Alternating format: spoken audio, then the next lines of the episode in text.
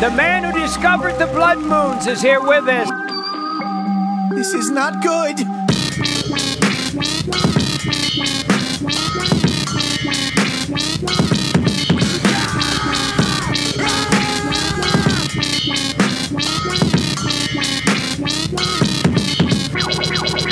This is one bucket of pancakes. The man of the toupee. He's on the front page of New York Times. There's no respect for white European males anymore.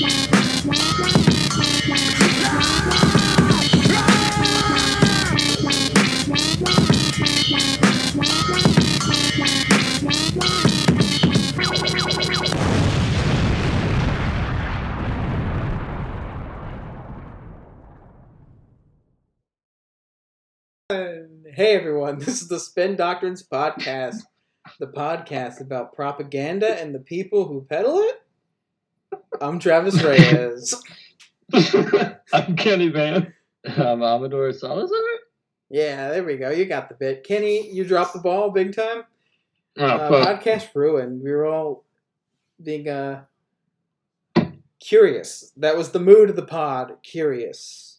Uh, speaking of curious, we're talking about Glenn Beck today, the most curious man.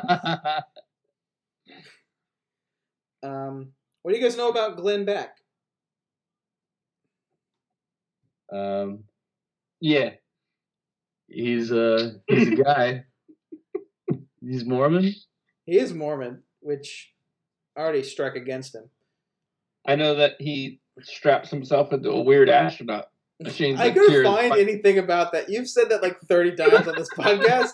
I, I found a lot of fucked up shit about him, but I didn't find that. And I Googled that. Wait, what is what is it? What is, what is what are you saying that he does, Kenny? He straps himself into like one of those weird, weird astronaut machines that like spin you around.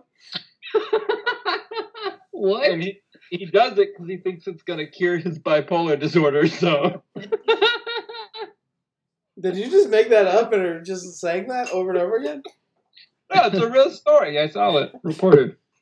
no, you just... you're, you're lying because I listened to this guy all week and I couldn't find shit about him that said that. I found a lot of weird shit. He wrote like he wrote like a book. He wrote like a play called uh, Glenn Beck's Christmas Sweater, which is about him visiting his grandma and like dying on Christmas, and then it's all like a Wait. dream. Wait, he dies or Yeah, his some- grandma dies? No, he dies, and he's like, "Oh, it was a dream, and I'm alive, and Christmas is good." It's like a play that he wrote. It's on. D- they have it on I like DVD. I almost bought it, but it's like sixty bucks on Amazon. Oh my god. Yeah, it's like a live recording of him like on stage doing this fucking play. Oi.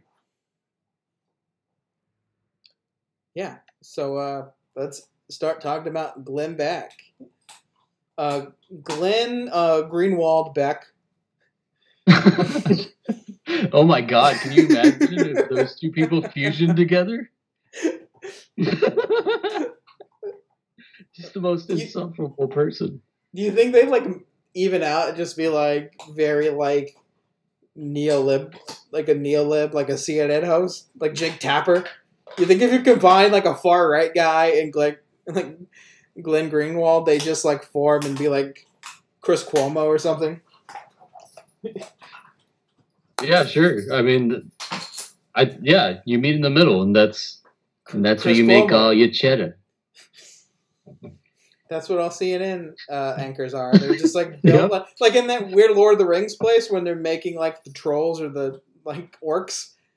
That's it's just CNN and they're like putting half super like alt right guy and then like communist and then comes out of like a goo egg is like fucking Van Jones.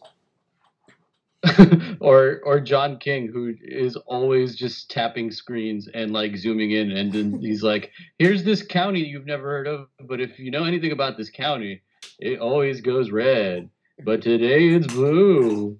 And then you know they just have him up there for like days upon days. Now Yeah. that the election takes days to count, so Cool. Thanks for that. you're welcome. Uh, Glenn Beck was born February 10th, 1964, in Everett, Washington, which uh, Kenny told us before we started recording is um, where Funko Pops are from. yeah, that's where the headquarters are. Is Glenn Beck a Funko Pop? He's the proto Funko Pop, the original.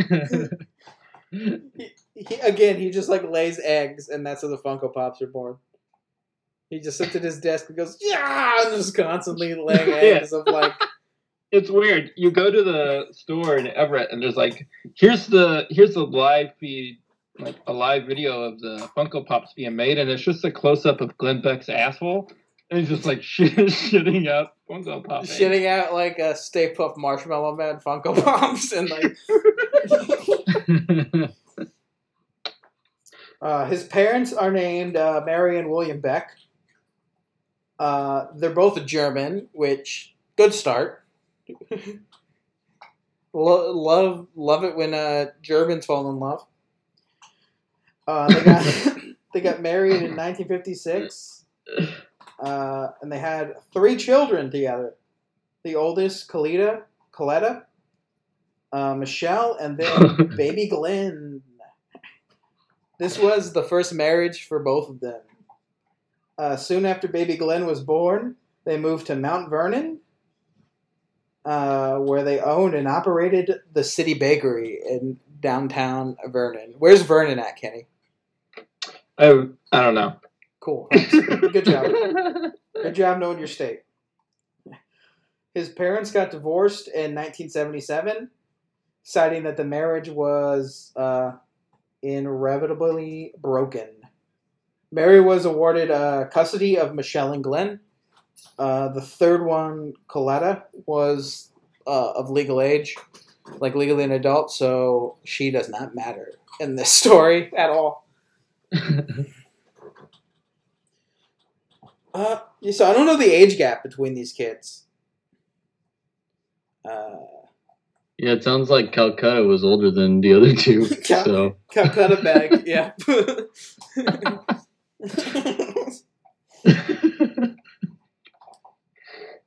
uh, Glenn went to a uh, Jesuit school, which I don't know what is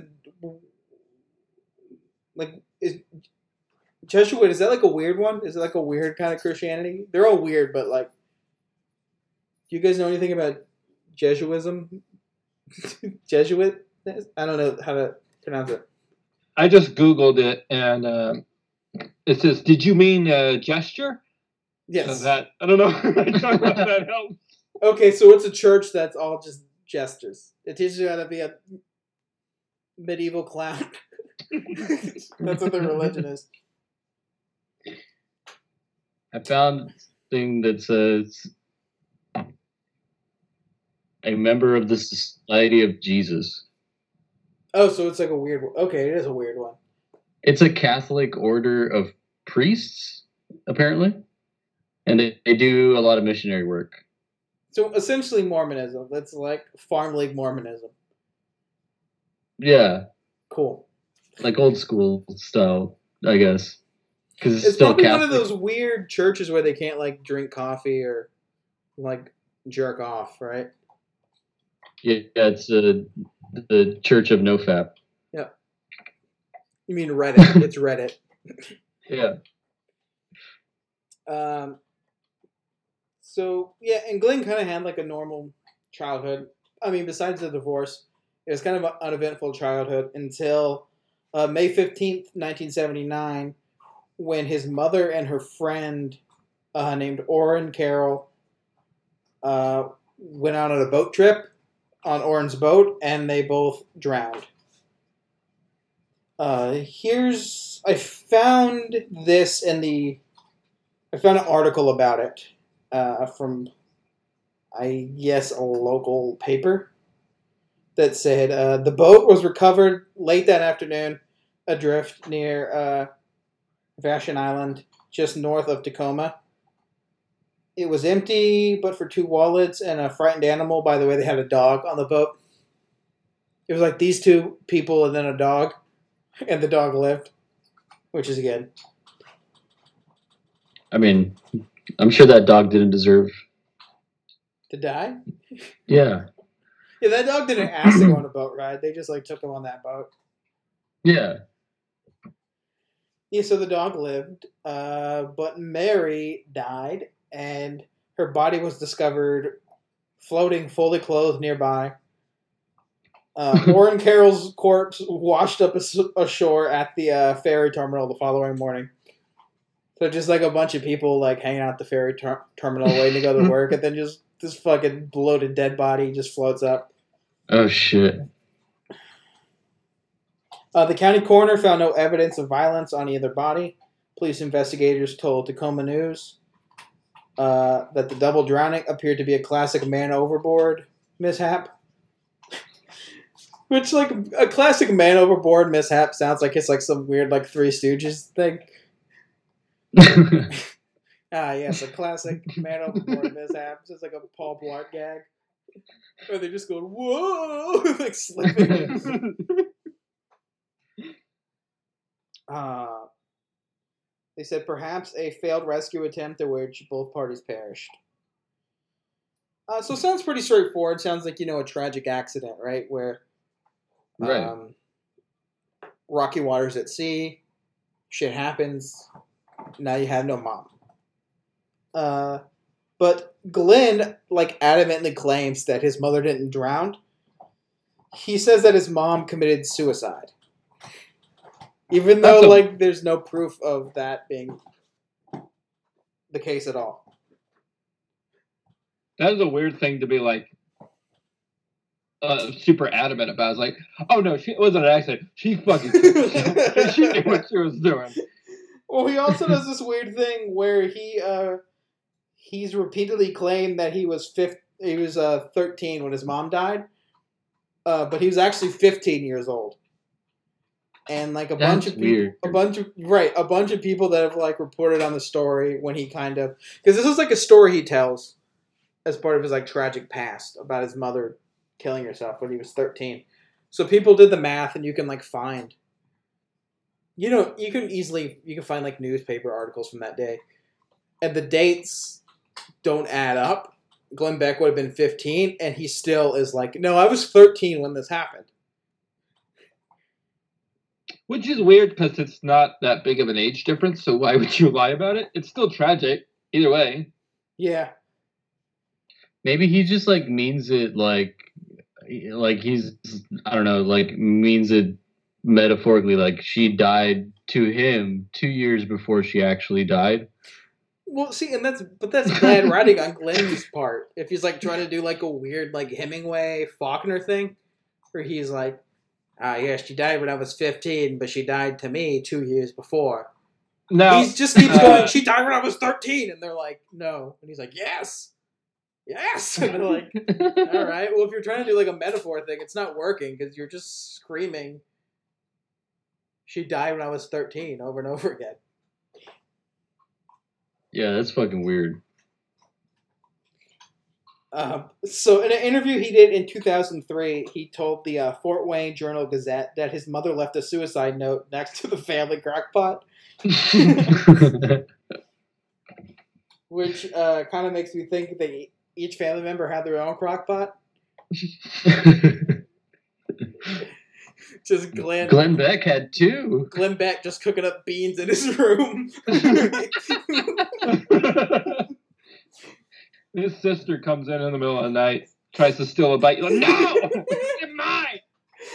She's doing the weird thing where she walks in on like her tippy toes and it makes like the piano key noises. And she just reaches into his crock pot, tries to grab beans, and she goes, ow, ow, ow, and pulls her hand out, and there's a bear trap. And Glenn's like, you better not be touching my beans, sis. They've got weird like family mythology. Every boy a crock pot on Christmas Eve, baby. Like, what? His mother's like, oh, everybody knows a good boy keeps his crock pot. he just- he just got he just got crock pots every year until Christmas until he had enough crock pots to make like an Iron Man crock pot suit. like at the beginning of Iron Man one when he comes out of like the cave and It's like, Oh fuck! It's burning. I forgot to take the beans out. Oh fuck! That's why his skin's like always so red. Because he just burns himself with beans trying to make an Iron Man crockpot suit. I've been cooking. I've been cooking these beans for 55 years. Whoops! I mean 53 years. Wait, wait. Honestly, it's a relief to know that he's, you know, red from cooking beans and not from being an alcoholic. Then oh, that will come up, but that's also disputed too. He's a weird fucking guy, dude. This, um,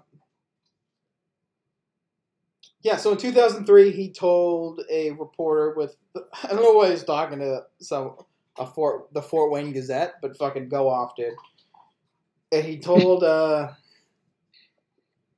yeah. So so he said that in 2003, but then in 2010 he did an interview with the uh, New York Times, and uh, the writer of the article, Mark Leibovich, asked him how he knew his mother committed suicide. And uh, instead of mentioning the note, which would be easy to be like, next to the family crockpot, she left a suicide note.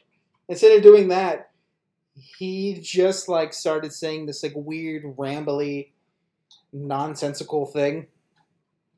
Um, that actually just like raised more questions than it answered. so I'm going to read to you in full the quote from this article. are we gonna learn that Glenn Beck is responsible for the death of these two people somehow? I don't know, man. What if we break she that and it's like because she had she had crock pots tied to her ankles. Okay. crackpots full of crock rocks, and then you-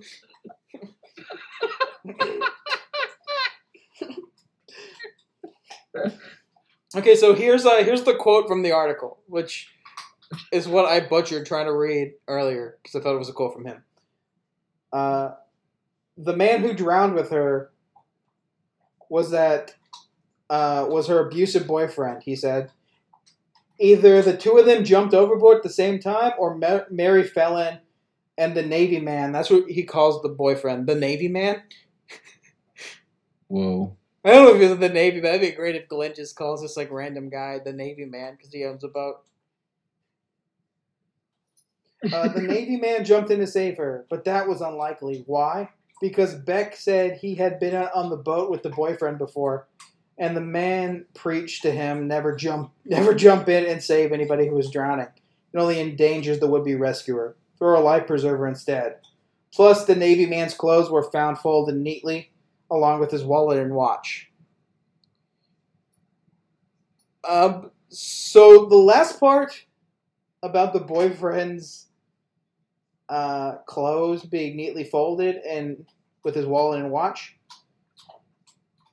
There's no um, like there's no evidence of that happening. That's never been brought up before this interview. In any of the like you know police reports or any anything about the case, it's never been brought up about the you know clothes being folded and the wallet and the watch. Uh, plus, it's weird that Glenn would know that, considering he wasn't there. unless, unless like, uh, Glenn Beck found this guy's body washed up on shore, undressed him, and then like, I don't know, slept Snuck on top of his naked corpse. I don't know. Snuck back on the boat and folded his clothes for him. Yeah, I mean, if he has this information and not not even like the police have it in their report, like he was obviously there. I'm just Yeah. saying the cops should maybe look into that. It's a dog on the important. boat.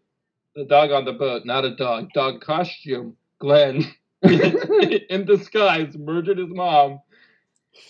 Well, this is where it gets weird, or it's already pretty weird. But um, a joint investigation conducted by Tacoma Police Department and the Coast Guard uh, make no mention of a suicide note.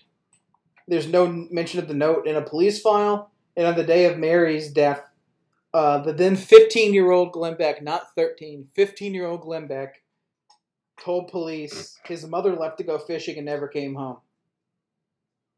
Aw. Uh, if they found a suicide note, then Glenn Beck never told the cops, and he's just telling random reporters with the Fort Wayne Journal Gazette instead of like the police. Seems negligent. Uh, after the death of his mom, who uh, I'm kind of think just killed herself to get away from Glenn. That's what I would do. If Glenn, if Glenn Beck was my son, I'd fucking jump off a boat and die. I mean, he he does seem hard to work with. Uh, just Hard I don't know. Uh, after the death of his mother, uh, Michelle and Glenn moved to uh, Bellingham to live with his dad and his new wife Dee and her son Jeff. So Glenn lost a mother, but he gained a brother named Jeffrey. Nice. Uh, around this time, Glenn allegedly began uh, drinking heavily and doing drugs. I say allegedly because uh, they interviewed some of his uh, former classmates at his high school. And uh, here's what his former college roommate and uh, high school friend, Marcus Purnell, said about Glenn Beck. Uh, he was a very occasional user of marijuana. He talks about how he was so addicted to pot and drinking, but in reality, that wasn't true. He used pot occasionally on weekends in moderation. It was the 70s and 80s. Glenn did, Glenn did uh, not by any means have a problem.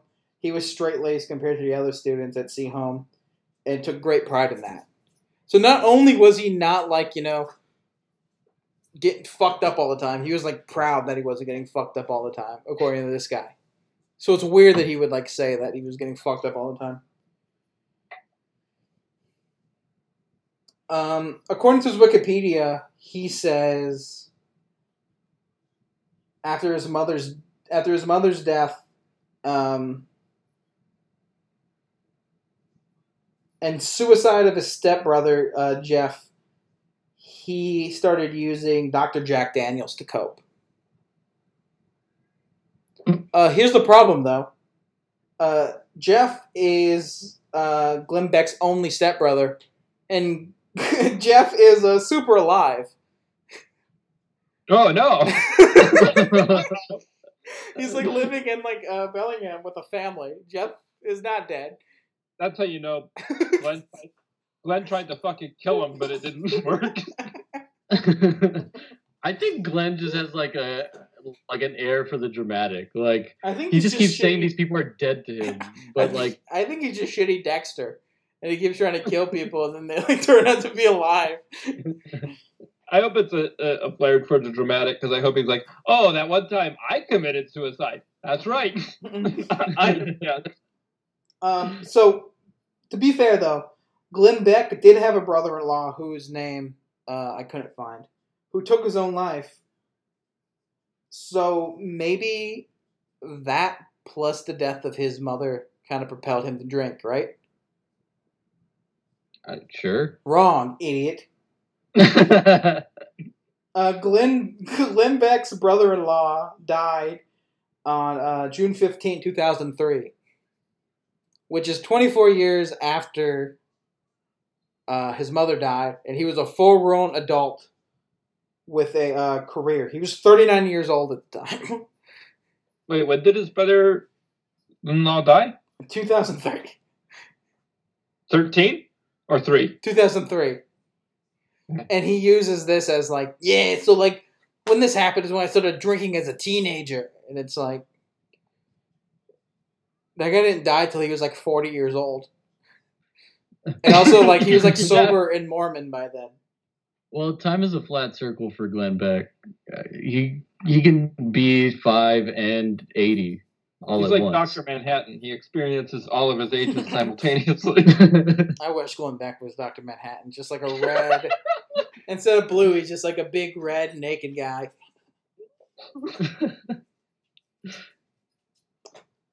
Don't tread on me, undies. He's not. Uh, by the way, so in 2003, his brother dies. His brother-in-law died, and he had been um, eight years sober at that point. So that's weird that he like.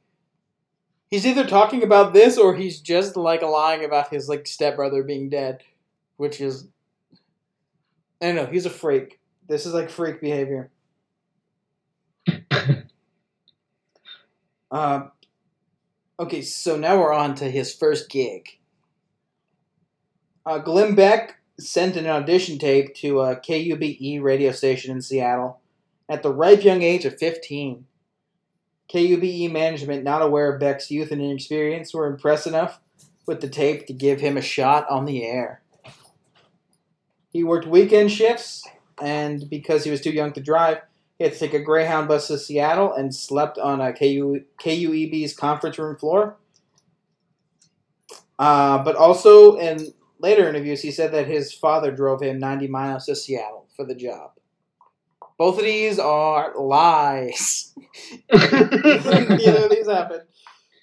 Wait, so he didn't sleep on the conference floor and he wasn't being driven by his dad? And I'm gonna guess he also didn't have a job. I don't know.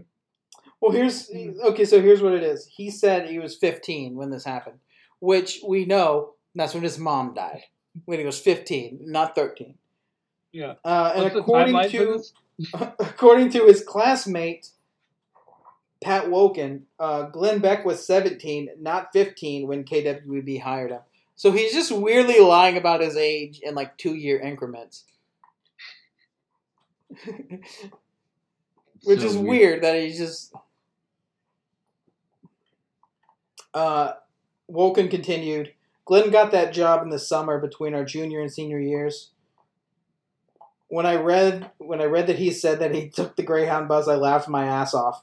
Glenn had a car and drove to Seattle. Also, when he went to Seattle, he stayed at one of his relatives. Uh, this this story was uh, corroborated by his classmate Marcus Purnell, who's the same guy who was like, "Yeah, Glenn was Glenn never got fucked up ever. He was like a nerd." So his classmates are just like, "Yeah, Glenn's like a nerd who lied." It's really So he so Weird. so he's just like a kind of he's like a upper middle class uh upper class kid who got a summer job at a radio station and like drove his own car to Seattle and then stayed with like his aunt or something. But he's like, "Yeah, I had to take a fucking bus and sleep on the floor, but I was also addicted to pot and alcohol." So he's just like a weird liar at this point.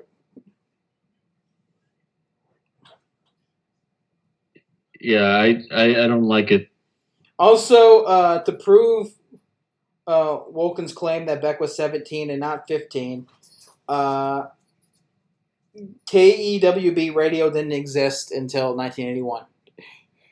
Like, it wasn't even like a radio station until 81. What? What? Why is he doing this? I don't know. He's just like a weird liar. He just lies about everything. That's weird.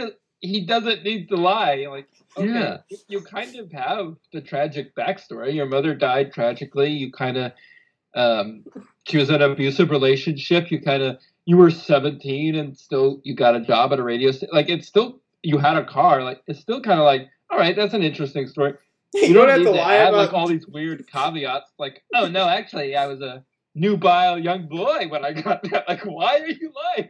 You don't have to like make up Jeff dying to make us feel bad. Leave Jeff alone.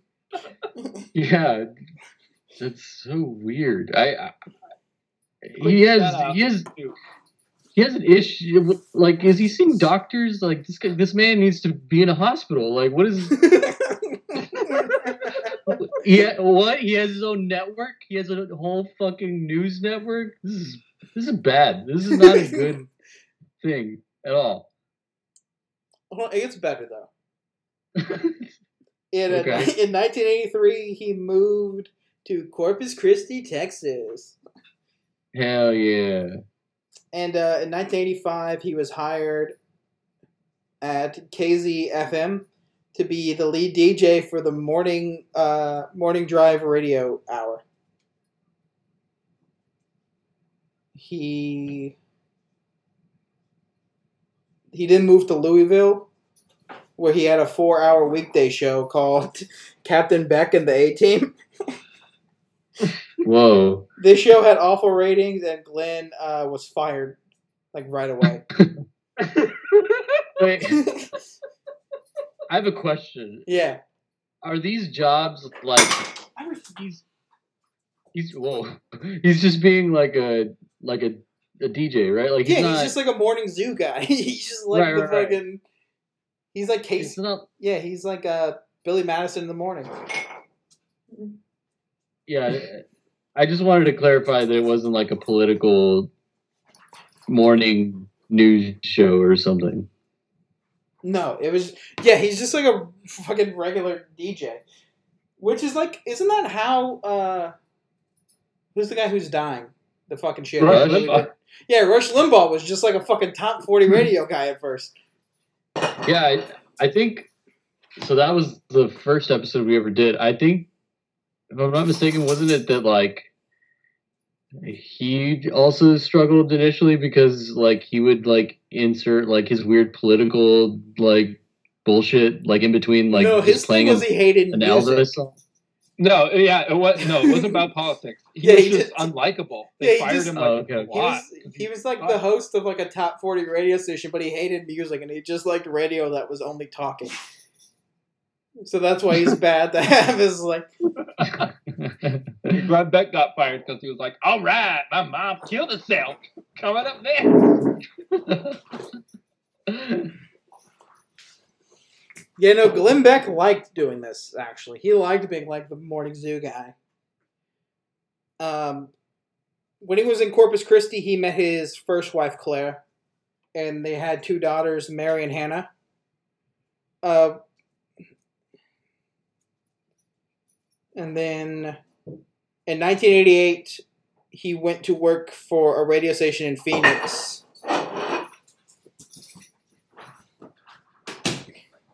Uh, this was also a top 40 radio station, and he was like a shock jock guy. He like he was like trying to be like a Howard Sterny type dude.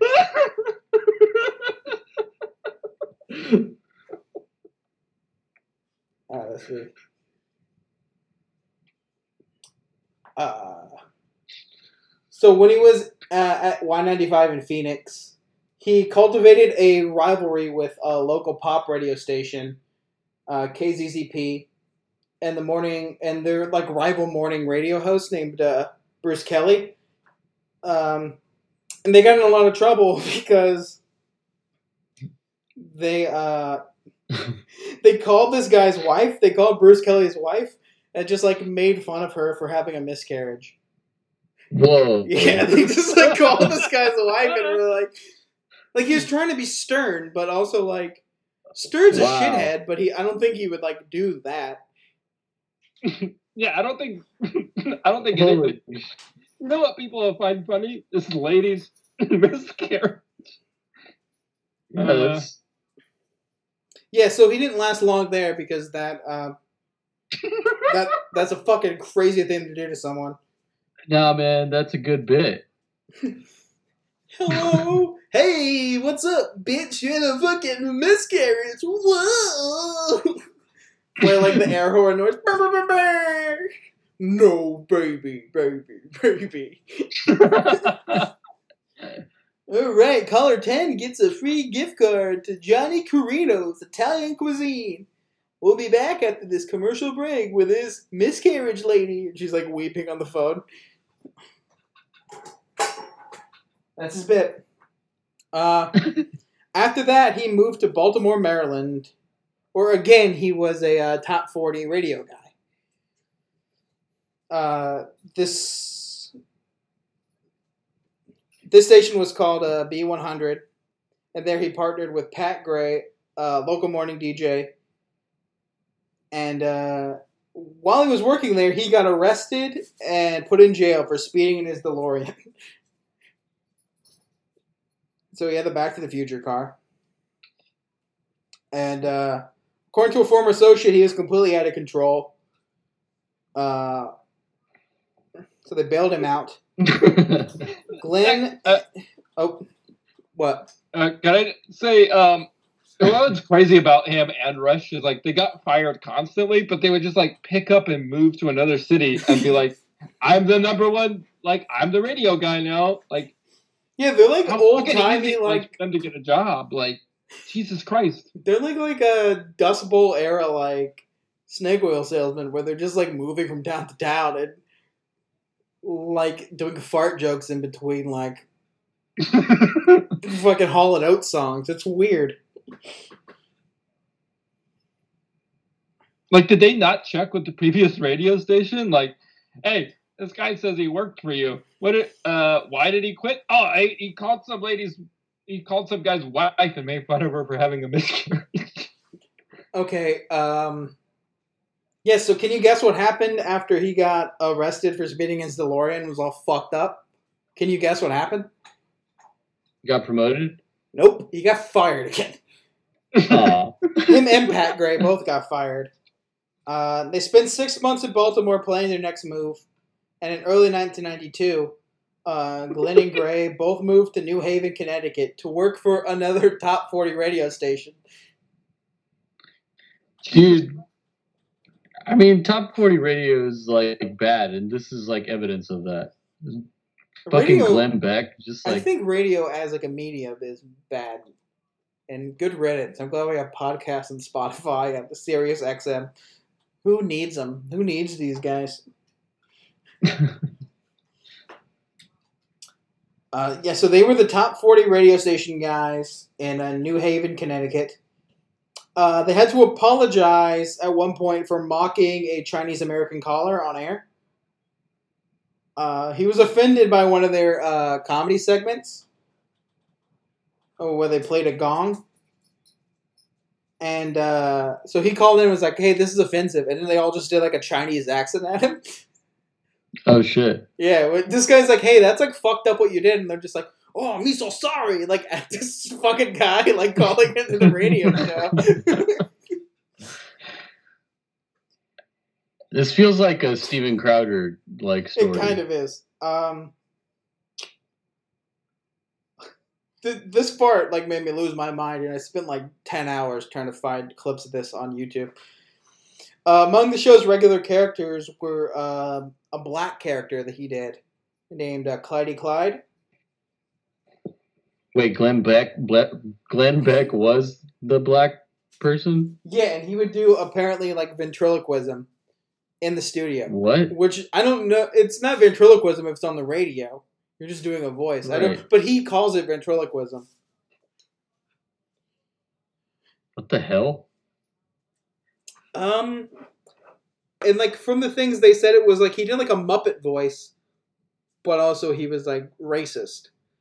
And I did find a thing on YouTube of him doing uh, Muppet voices. So if you want to get like a little like taste of uh, what that is, here we go. If I listen to this, if I hear Barack Obama say, "Oh, there's going to be just lots of hope and change," and then they have uh, the Republicans come in, "There's no hope and change." Oh my gosh, what a fear monger that Glenn Beck is! Go out and spend. You know, I got to give you a couple stock tips. Buy, no, really, seriously. Oh my gosh, progressive fascism—they're working overtime trying to make things better. Oh, Glenn, you're crazy. Shut up. Gee, I, you know, I'm not a racist. The Republicans just need to be Republican progressives. They weren't Christian. They didn't believe in God. Yeah, so that's like the voice he did for all of his characters. It sounds like Jordan Peterson. Yeah. what if Glenn Beck is Jordan Peterson? Jordan Peterson is a Muppet. Oh, Cultural Marxism is evil. clean your goddamn bedroom. Yeah, but that's the voice. But that's his voice that he did for like the black character on his radio show. But it was also like I'm a black guy. Yeah, I mean, then just like it's fucking- offensive. It's offensive that he thinks that black people sound like Jordan Peterson. I don't think he's ever met a black person. Them back. Fun fact. Um, obviously, this show fell apart. And in 1999, his uh, co-host left for Utah, and then the radio station fired Glenn Beck again. Uh, but 1999, so he got divorced from his wife in 1994, and in 1999 he met his second wife, uh, Tanya, and they got married, and he converted to Mormonism. He joined the Church of uh, Latter Day Saints, in 1999, and uh, his religion became a big part of his sober lifestyle. Ah, yes, the sober, the sober Mormon. Yep, bunch of freaks.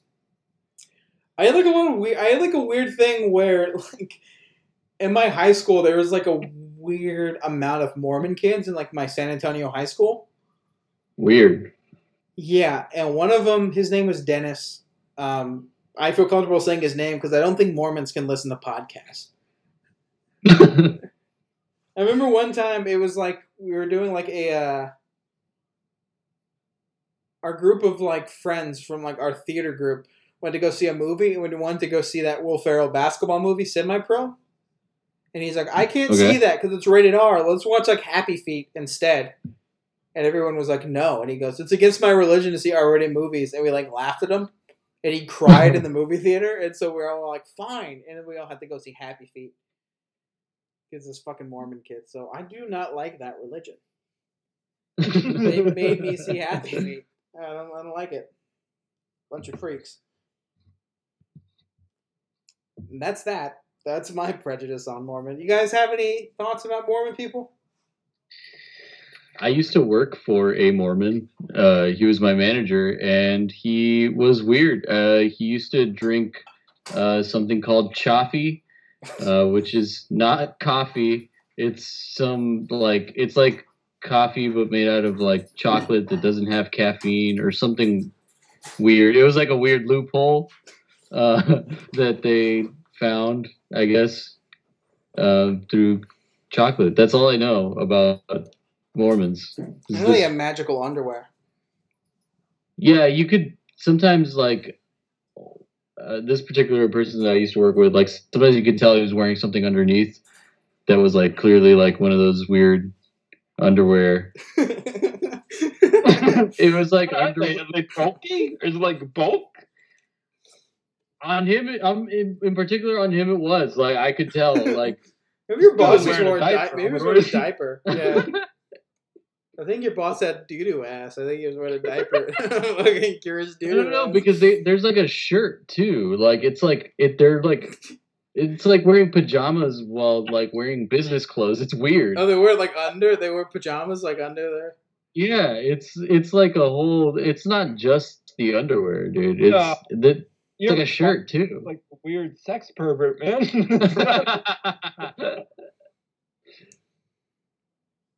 Uh, I don't know.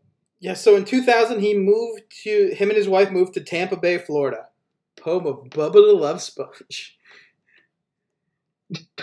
what? You guys, you know who Bubba the Love Sponge is? He's like the radio guy, and he's the guy who like, he's the guy who Hulk Hogan, Hulk Hogan fucked his wife. He in that sex tape that got leaked. Oh, yeah, gotcha. Bubba leaked that sex tape, and then his. Yeah. He's cool. You should listen to Bubba Love Sponge. He's really bad. It's a bad person. Anyway, um, the Glenn Beck program uh, aired on WFLA in Tampa uh, on starting in 2000, and uh, it went from 18th to first place in a year. So I think this Oh. is around the time he started doing political stuff because this was an AM radio station, so it was like a talk show. It wasn't doing like drive time stuff. That's such a bland name for a show. It's you mean I mean it's not better than Glenn Beck at his A team or Captain Glenn the A boys or whatever the fuck his first one was called. Uh, in January 2002, Premier Radio Networks launched the show nationwide on 47 stations. Uh, so it was like nationally syndicated at that point. It was a big hit. He became kind of like up there with like you know the Limbaughs and the uh, I don't know whoever else was big at the time. Uh, yeah, I, remember. Yeah, that that that makes sense. Now that I'm thinking of like I'm like remembering when he started blowing up like with the Tea Party shit. He was like known for being a radio guy. Uh, on November 5th, 2007, New York Times reported that Premier Radio Networks was extending his contract And on May 2008, he had reached 280 radio stations, uh, as well as his show was on the launch of uh, satellite radio on XM. So I think that's where I first heard of him. Because, like, my mom's minivan had, like, satellite radio, and on, like, the pamphlets, it was, like, the fucking cutting edges in radio, and it was, like, Howard Stern and, like, Don Imus and Glenn Beck, and then, like, Steven Tyler for some reason. Uh, his show at this point was ranked fourth in the nation with over six and a half million listeners, right behind Rush Limbaugh, Sean Hannity, and Dave Ramsey. Dave Ramsey's like a preacher, right? no, uh, he's like a financial guru. Oh, is Dave Ramsey the fucking Mad Money guy? No, I. He's just like a guy that's like, pay your bills, and everyone's like, oh man, this guy's incredible. He says to pay your bills. But like, pay your bills smartly. Like, just budget your money. Like, that's all it Is just like normal financial just advice? normal shit. But he's got a lot of uh, clout in the uh, hustling to pay off your debt. Crazy Shit. what passed for entertainment in like 2002. yeah. Yeah, it's just Howard Stern and then some guy being like, "You should start a savings account." It's like Howard Stern boring making a lady come live on the radio, and then fucking Glenn Beck and Dave Ramsey. like now we have like fucking Kanye and Joe Rogan like talking, to each other and and, half hours. and Kanye saying, I don't take my meds anymore and like and Joe's like, Yeah, you shouldn't. I would recommend just exercising. now we have cool shit like that. yeah, it's better than the radio. In uh, January 2006, CNN's headline news, uh, which is like their weird little like offshoot, announced that Glenn Beck would host a nightly news commentary show on their primetime block uh, called Headline Prime.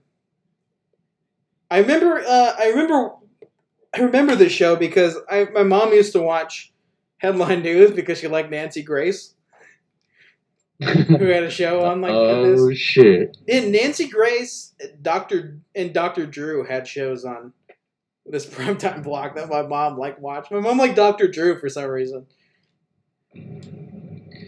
Yeah, a lot of people like him. He's not a, a real doctor. He's also a boring guy. He's also another like boring guy. He's like, I don't get why you would smoke weed or drink alcohol because I never did it. It's like, then why are you a fucking?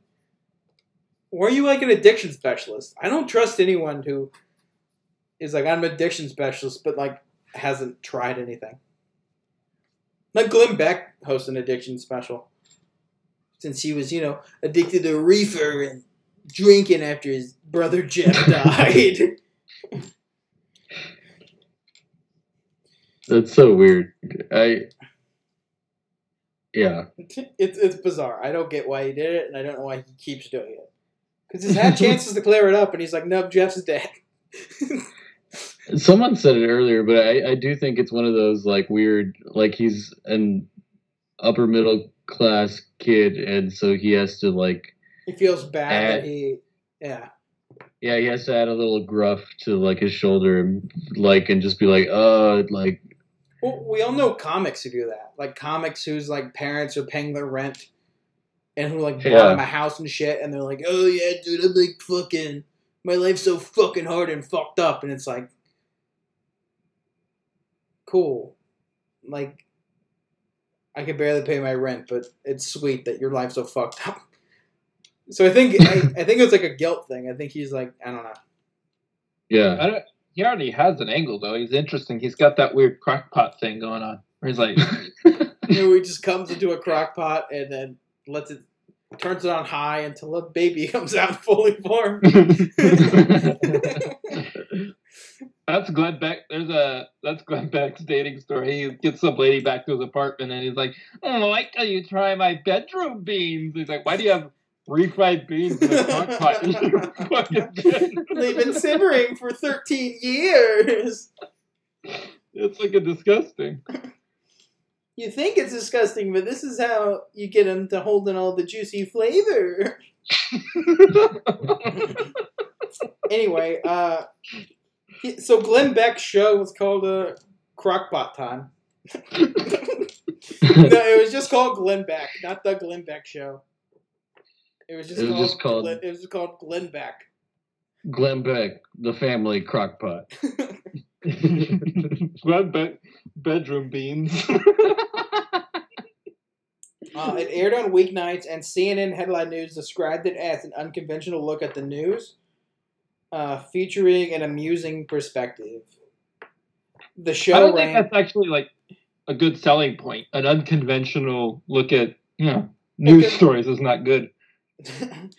yeah, it's just the guy who would like hosted a bunch of racist ass talk, like top forty radio shows, and now he's like, I don't know, man, fucking politics are weird. Fucking, they're, weird- they're weird as shit, man. And they're like, hell yeah, this is unconventional. Look at politics. he, uh, Part of he- me oh, go ahead. Do you know? Uh, do you know if like, so at one point he was like really, really pushing like the Tea Party revolution in like the 2000s. Like, Right. was he? Did he always have like that perspective, or is that like Well, not I mean, at this point, he was Mormon, and he was definitely conservative the whole time. right. So we know two things about him. He was racist because of all the racist things he's did already, and then he's Mormon because of all the Mormon things he's done. Um, I couldn't. I couldn't find if he was like a Tea Party guy. I didn't look honestly, uh, but I think headline knew. I think it was like a bipartisan thing. I don't think he. You know what I mean? I think he was. He definitely leaned conservative, but I don't think he was a full Tea Party guy yet. Um, okay. He seems a lot like Rush, where they just kind of like fell into doing political commentary, and like a bunch of fucking weird mud brain people were like, "That's good, actually." and then they're like, "You think my racism is politics?" Yeah. like, yeah, fucking, yeah, this is politics sauce. And he was like, "Fucking okay." Um, Barack Hussein Obama, he doesn't oh have bed boy, we're gonna get into some. We're gonna get into some Obama stuff in a minute. Oh, dude. Um, okay. Uh, so I just remember this. There, he had like a Tea Party thing in San Antonio, and I was there, and uh, there were people that had like Obama, like yeah, Yeah, uh, save, save this for when we get to the Obama. thing, It's, yeah, Yeah. Um, so his show was ranked second behind Nancy Grace, so he was like popular at headline news. Um, but uh, they couldn't reach uh, a deal in negotiations. He wanted more money than uh, headline news wanted to give him, so he went to go work for Fox News. Uh, and in 2000, in January 2009, uh, he he began hosting the Glenn Beck show. And one of his first guests was um I can't remember her name. Sarah uh the vice president lady. Oh, uh, Sarah Palin. Yeah, one of his first guests was Sarah Palin because 2009 was like right you know when she was rising and become Yeah. uh, the queen of the dummies. That was one of his first guests. Uh, at the same time, he was also doing a popular segment. He was also doing a segment on uh, the O'Reilly Factor called uh, "Your Beck and Call." Mm. So they were like pushing him to be like their big star. He was like doing Gross. a weekly segment on uh, Bill O'Reilly show. He had his own show going on. Um, obviously, he's still doing the radio star, the radio show. Uh, t- t- t- he became a huge star, but uh, that didn't come without controversy. Uh, the Washington Post wrote that Beck's use of distorted and uh, inflammatory rhetoric uh, had started to complicate the network's uh, kind of standing as like a um, actual news organization. So I mean, they were always like being super right wing, but Glenn Right. Beck's the first one that I think made a lot of people go, Oh, this is like the craziest news station. Like he's kind of like the proto Tucker. Yeah, you know what I mean? That- they were that like, "Oh, this guy's just insane."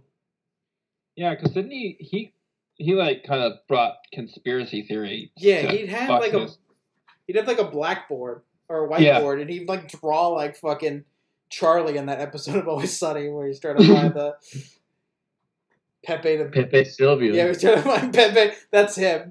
He's just like drawing weird shit on the um. Yeah, Yeah, yeah. I mean, like all those Tea Party people are. A lot of them are already like the weird, like conspiracy people. so Like Alex Jones was involved with that shit too. Yeah. Uh, So Well, not so he started his new show in January 2009 and uh, by October of that year he was already um, like enemies with Sean Hannity. They did not like each other because Hannity was like the top dog and Hannity is like the kind of propagandist that I think Fox News wants where he's just kind of like, I'm a straight laced white guy. I tell it like it is. And then Glenn Beck saying like outrageous shit and drawing on a fucking chalkboard. With, and Sean Hannity didn't like that Glenn Beck was popular. Uh, he didn't like that he didn't think he was like, you know, a real news anchor. Uh, so, yeah, so there was like tension between them, which is not good when your two main guys are going at each other. Um, yeah, so now we're going to start talking about the Obama stuff, if you want to tell that story now, Amador. Uh, sure. So basically, just uh, it was some big Tea Party palooza or some shit at the Alamo, Yep. and uh, yeah, of course. So there was like "Don't Tread on Me" flags everywhere, and like you know people dressed up like Davy Crockett and like Uncle Sam. Uh, um, Ted Nugent did the national anthem there. Um, so that's like the energy of the crowd. But there was like uh, basically uh, people made like you know like puppets of like Obama like being hanged Yep. and That's what they did. yeah. yeah. yeah yeah Did- it did was You pretty fucked up. I know my this is like a like an aside kind of, but uh, you don't know the craziest thing about Ted Nugent? You know he owned a farm in like pre-apartheid South Africa, Holy shit! and when they asked him about it, he was like, "Yeah, like not all people are created equal," and he went on this like long rant about how like Africans are savages, and when he like kills elk and deer, they like to eat the intestines. He's like, "They're not the same as us," and he was like, essentially like, "I hope apartheid doesn't happen." I don't know if he still owns that ranch. But he's a real piece of shit. He also wrote that song about fucking a teenager. yeah, Oh, he also um, fun thing about Ted Nugent uh, was uh, came, when it came up for him to be drafted into the Vietnam War, he shit his Shit pants. his pants. He also Yeah, doesn't allow people to have guns at his concerts Yeah. because he's afraid he they'll does? shoot him. Yeah, he's like, there's like no guns allowed at his shows. He's a piece of shit. wait, you're saying he should allow guns at his, at his shows? No, he doesn't allow guns at his shows. He should if he's like a big like Second Amendment. Gotcha, gotcha. yeah he's yeah, a big no, Second was- Amendment guy, was but he doesn't allow guns at his shitty concerts where he plays that one Dazed and Confused song. That's the only Ted Nugent song I know. To know, uh, uh, some fun fact also about Ted Nugent is that he, ever since Vietnam, he lives in constant fear of being drafted. So he shits. He makes sure he has a fresh cake of shit in his pants every morning. it's just He put he And, uh, keeps his shit in his crock pot and he takes it out and he smears it in his pants. yeah. Man, he can't shit in his own pants out of his own asshole anymore. He's got to like have that shit. scoops it up into his hand and stuff. it in- So yeah, uh, Glenn Beck said that one of his big things is that Obama was a racist who hated white people. He um, here's a clip of him talking about Obama at um, at uh, Ground Zero, visiting Ground Zero. So I'm just gonna play this in full. Enjoy. I find this extraordinarily offensive, um, very offensive. Um, and but this is really, I guess, maybe for the families to decide. No, no, it's not. It, it, this is a national tragedy. The president said he didn't want to spike the football, but um, I think this is like pinning a medal on himself and taking a victory lap around Arlington Cemetery. It's despicable. But I think the American people will see through this. Uh, Thomas Jefferson said, Trust the people. They'll figure it out. They may make a mistake, but they will figure it out. It wasn't long ago that he unnecessarily, strangely, stuck his neck out to defend a questionable Muslim community center across the street from Ground Zero. Do you remember? As a citizen and as president, I believe that Muslims have the right to practice their religion as everyone else in this country. And that includes that includes the right to build a place of worship in a community center on private property in lower Manhattan. It's bizarre. The Cordoba house, possibly with terrorist ties. Cordoba, by the way, is a word that signifies the beginning of Islamic rule in Spain. And now, all of a sudden, for the first time since he's president, he's there at ground zero. Then there's this 2009, President Obama uh, promised to cut the deficit in half by the end of his first term, 2009. That's why today I'm pledging to cut the deficit we inherited by half by the end of my first term in office. Wow. To cut our deficit in half by the end of my first term. Holy Even under the most pessimistic estimates. All right, and then he just kind of goes on. Um, real quick, uh, when he said the thing about uh, Cordoba, Spain, I googled it, and I need to stress this. I literally just googled it. I didn't do any deep research. Uh, but here's what comes up for um, Cordoba. Yeah, it was um, when Muslims kind of, uh, I guess, conquered Spain. But Cordoba was a spot of peaceful coexistence between three different cultures Jews, Muslims, and Christians. Uh, Cordoba has the largest mosque in the world, as well as the largest temple, and it's renowned for its leather manufacturing sites. So Glenn Beck is like, it's known for, by the way, Cordoba is like, it means that Muslims are going to take over. They named it that because it's like a symbol of like peace and unity. And I, that's literally from like 10 seconds of Googling that I found that. Multiculturalism is like a bad thing to these people. So Yeah. I can see that. It's kind of also like when they fearmonger about the Islamic Caliphate. Like historically, the Islamic Caliphate was actually very secular, and they had uh, made a lot of advances in science and mathematics at that time. It wasn't nearly, it wasn't anywhere close to what like ISIS or would define an Islamic Caliphate as, but you know, Yeah. Um, he's also he's also uh, called Obama Muslim um, who hates white people again, and he's compared him to Stalin and also Hitler. Uh, this Hitler comment made such news that they had to ask uh, Rupert Murdoch about it. And what Rupert Murdoch said was like, "Oh no, it's wrong to compare Obama to Hitler and Stalin. But yes, he is a racist and he does hate uh, white people.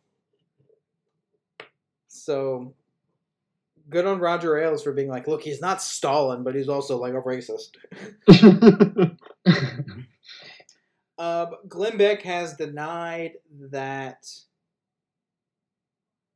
um, later on that he thinks that Obama is a racist, uh, but that he thinks his religion is the problem. And uh, here's a clip of him explaining why that is. What I didn't understand at the time was the influences on um, President Obama. Um, and, you know, the white culture, look, read his own books. He, he writes about um, the white culture and how he struggled with it, et cetera, et cetera. Um, but I didn't understand really his theology. He's, he's, his, his viewpoints come from liberation theology. That's what I think, as in at the gut level, I was sensing. And I miscast it as racism, and really what it is is liberation theology. Do you regret having called him a racist and Of saying he had a deep seated hatred for white people? Of course I do. Um, I, I don't. I don't want to retract the. Um, I, I I want to amend that. Um, I think it is much more of a um, um, theological question. That he is a uh, a a guy who understands the world through um, liberation theology, which is oppressor and victim. Racist uh, was first of all, it shouldn't have been said. It was poorly said. It All right. So um, Martin Luther King was a liberation theologist. Um, Racist. Yep. Uh, there's a really According good to this guy. episode of uh, Revolutionary Left Radio where they like break down uh, kind of like the history of liberation theology, and like they understand that way more than me. Um, but liberation theology is essentially like kind of what is because like Marxism wouldn't let religious people in for like a long time, or like didn't want you know what I mean. But liberation Right. theology is kind of what changed that, and it happens a lot like in like uh, Latin American countries Right. where like the priests and stuff are helping out the you know socialist and the communist and the causes of the people. So it makes sense that uh, Glenn Beck would hate it. Yeah. Um, also, in 2010, Glenn Beck uh, came up with a conspiracy theory that Obama and his min- and his administration was going to orchestrate an uh, Oklahoma City style terrorist attack. Uh, in order like, to like the improve, Oklahoma City bombing. yeah, in order to improve Obama's connection uh, to the American people. So they were like, Obama's going to stage like one notch under 9/11, so America likes him more. They don't realize is that like, you know, Obama had appeal outside of like huge national tragedies, which was like only the only thing Bush had, I guess. No, he's going to do. Look, he's going to do a uh, Oklahoma City. He's going to do a McVeigh. He's going to McVeigh out hard. Wasn't Timothy McVeigh like a white nationalist too? Yeah, he's uh actually connected to I think He's like a militia guy. some yeah, he's connected to some militia in Michigan. I think the militia people in Michigan that Yeah, there's that documentary about the on it was on Netflix for a while about the Oklahoma City bombing. And McVeigh was like mad about the way they treated the uh was it Waco? What was that? The uh The yeah, Branch Davidians. Yeah, he was like upset about that. And like like all the militia guys, and so we blew up a hospital and killed a bunch of children. Cool guy. Cool guy, Timothy McVeigh. But anyway, uh, yeah, so Glenn Beck said that Obama was going to uh, do that in order to, you know, show Americans that he could be president in like, you know, times of tragedy. Um, here's the thing, though. Alex Jones got really upset at Glenn Beck because uh, Glenn. He said that Glenn Beck stole uh, that conspiracy theory from the Infowars website.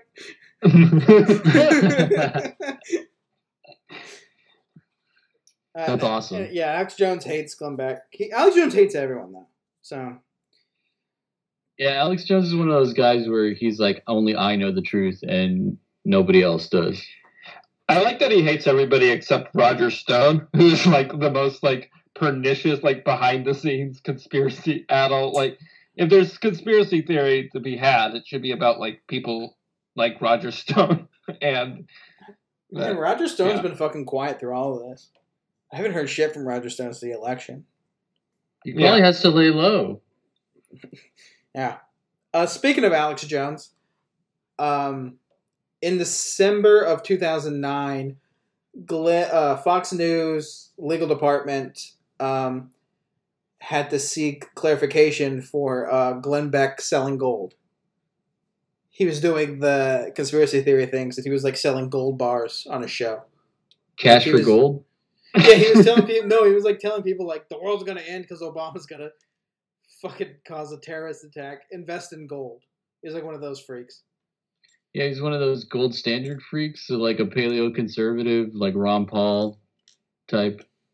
My mom was married to this guy named Jake for a while, who uh, he like lived out in like the country, and he kept gold bars like in a in like a chest in a cave. He's like a weird, like conservative, like hunter guy. He was weird. They got divorced like after like three months of being married.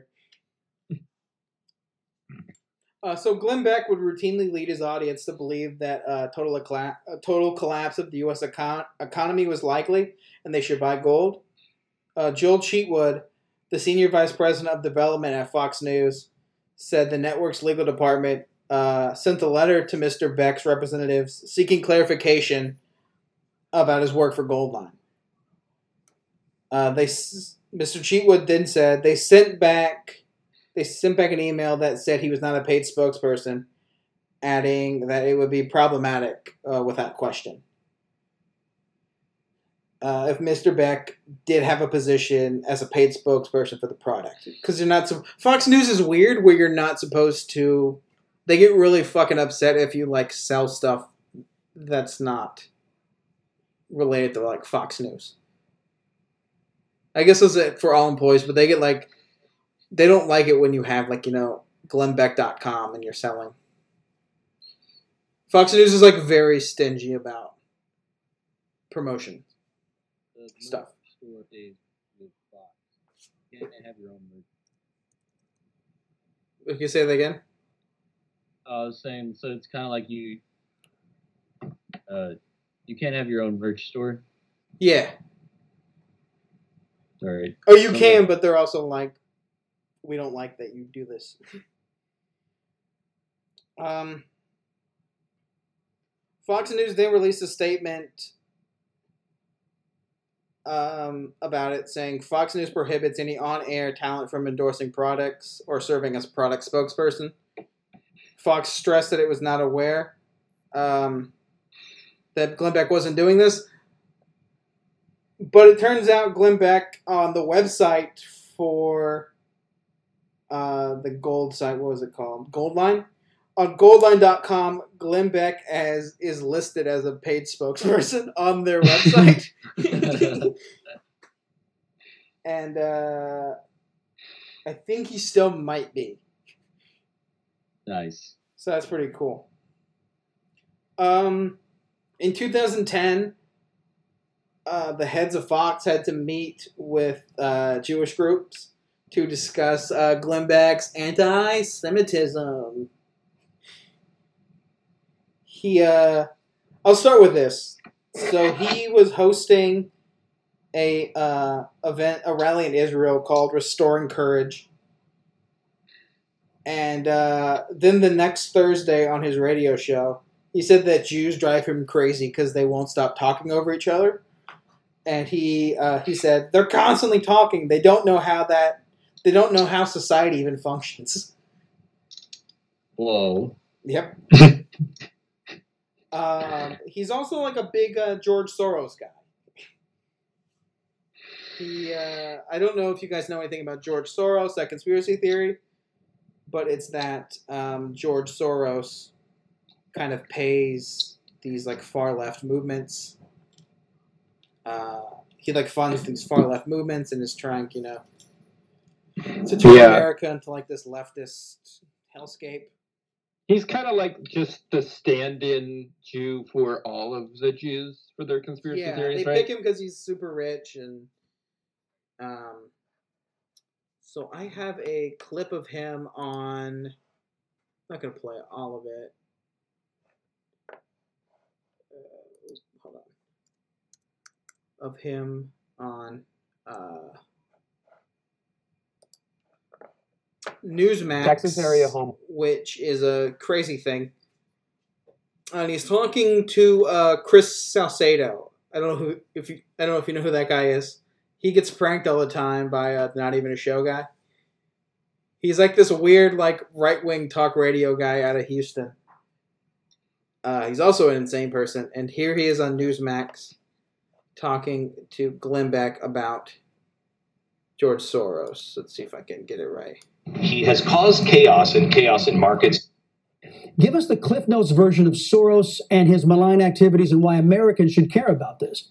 So, George Soros, in some of the things that I find the most disturbing, um, come from interviews that he did. You can find online in 60 Minutes, where he talks about his desire to change the world and experiment with things, experiment with democracies, and experiment with people he he has caused chaos and chaos in markets and collapsed markets uh, around the world. He's not welcome in I think three different countries. Uh, he is an enemy of the state in three different countries. He was just kicked out of Russia. I think Ukraine uh, is thinking about it. Georgia, I believe, just did it. Um, but that wasn't for actually collapsing them. That's because they they they knew what kind of influence he has um, when he was when he was asked about these things, he's so nonchalant about it. At least back then, 60 Minutes interviewed him. He said it's kind of fun, and I know people get hurt or you know people have their lives upended, but it's really kind of fun. Uh, and I, I, feel almost as though he is. Um, almost so disconnected from reality. It's almost sociopathic. Um, he. I'm going to stop that there. Uh, you get the gist of it. Soros, evil Jew. Uh, I think it's kind of ironic that the guy who uh, keeps lying about his mom committing suicide and his brother being dead is like George Soros. George Soros is detached from reality. It's weird too that he talks about specifically about George Soros sinking the economy of uh, other countries when like isn't like like that's like the bread and butter like, like there's a whole segment of the of of people called vulture capitalists who do precisely that that just like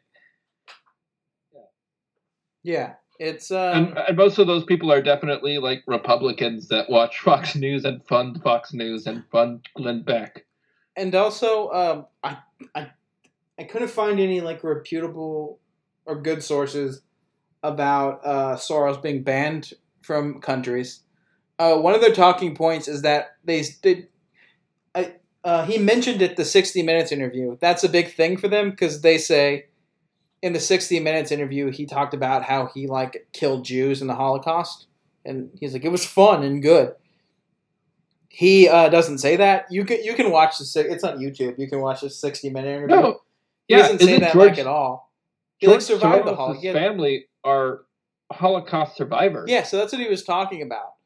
And like having to make i think in the interview and i could be misspeaking he was talking about uh, the jews who you know, uh, had to participate in the concentration camps, like to kill other Jews. It was kind of like it's to protect themselves and their family. Like essentially, I understood why they had they felt like they had to do it, and all these ghouls are like twisting that into like, see, George Soros thinks it's fun to fucking do Holocaust because they're fucking ghouls. Yeah whole thing it, it always like goes back to like oh the Jews want to take over the world it's one world government and like George Soros is the perfect you know person for that kind of story uh, that's told like time and memoriam with weird conservatives. Right. Because he has enough money to move around and well, influence people and instead of being like you know the Jews, they use this as Marxist and communist and the far left and yeah, all the shit. And it's it's clear what they mean. yeah, but yeah, it's the same playbook. It's been the well, same. It's playbook his thing with forever. Obama when he was like, "I don't hate Obama because he's black. I hate him because he's this religion I disagree with." And it's like, no, you don't like him because he's black. You said he's going to fucking you said he's going to do a terrorist attack because he's a Muslim. you said he hates yeah. white people. You've compared him to Stalin. It's a race thing. Like, um, yeah. So that's a lot of the shit that happened in his uh, two years at Fox News. Uh, by this point, people are starting to get sick of his shit. Um, his ratings are declining. He's, you know, getting in arguments with coworkers. He's constantly getting in trouble with, you know, the uh, top brass.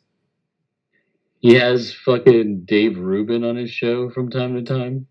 Yeah, and uh, he's constantly getting protested by, like, you know, the ACLU and, like, you know, Jewish groups and, like, he's getting protested by all kinds of groups.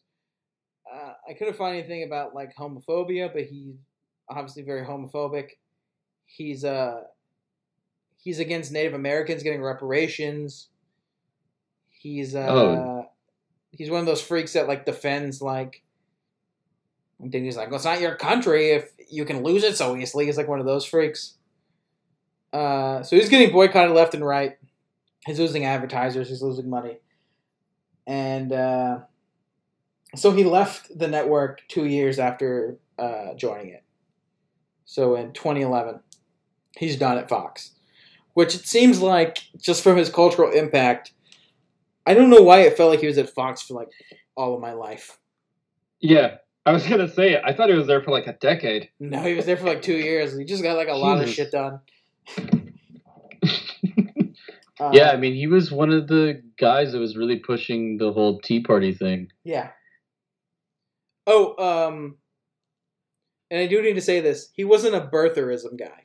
Glenn Beck thinks birtherism is dumb and not silly. He just thinks Obama's the secret Muslim who wants to turn America Marxist. He thinks he stresses we should focus on that and not the birtherism thing.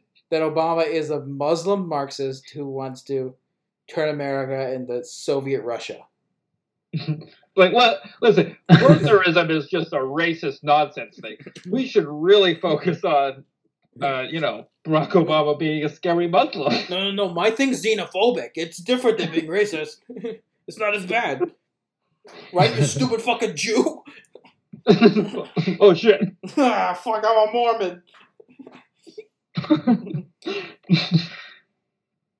Uh, so on September 12th, 2011, he started The Blaze, which was originally called Glenn Beck TV.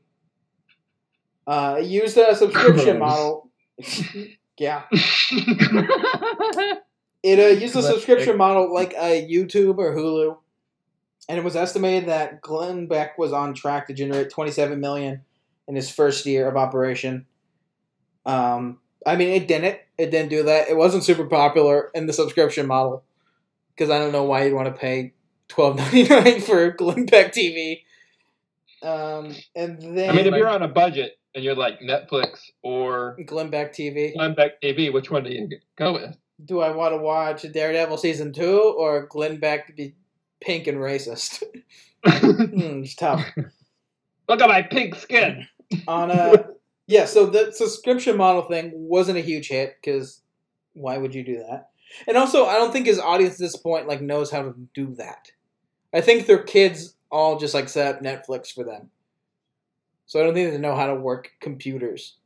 Uh, well, isn't so? Isn't Steven Crowder's like show connected to the Blaze? Yeah, I'll get to that towards the end. But uh, Okay. so the Blaze in on September twelfth, two thousand twelve, a year after they launched, uh, exactly, uh, announced that they had a deal with Dish Network to carry the Blaze TV, and uh, it's currently on ninety television providers.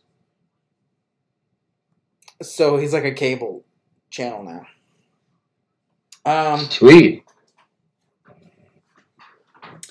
So this is kind of, I think, to me, this is like his most kind of. Um, so, were you gonna say something, Kenny? No, I was just. I, I'm sure you'll get to it, but uh, didn't the Blaze Network? I remember hearing like a couple years back that they were like on the verge of bankruptcy, and then like yeah, they're not Nothing. doing well. and I think that's, but I think like they're they're just one of those weird like channels that are included like in your cable package.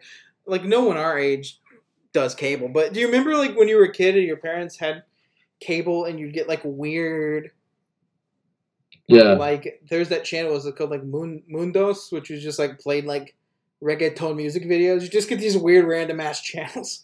I think it's one of those. those I think it's like rule. Yeah, I think it's like the reggaeton music video channel part of the cable package. Where you're just Yeah. like stoned at two in the morning, you're like, oh shit, I get this fucking channel. I think it's like one of those, like the Truck Network or one of those fucking weird cable channels. Hell yeah. Um, yeah, so it's not doing great. His fucking the Blaze. It's not. If that makes you feel any better. Um, this is probably one of his shittiest things he did. Uh, so in the aftermath of the uh, terrorist attack in Boston, Glenn Beck made headlines with a conspiracy theory that the government wasn't telling us uh, the whole truth about a quote unquote Saudi national who was questioned and released. Uh, he said the government has not come clean. Some of the information has come out over the weekend, and immediately the government tried to discredit it. Uh, I have a clip of him, and I'm going to play a little bit of it.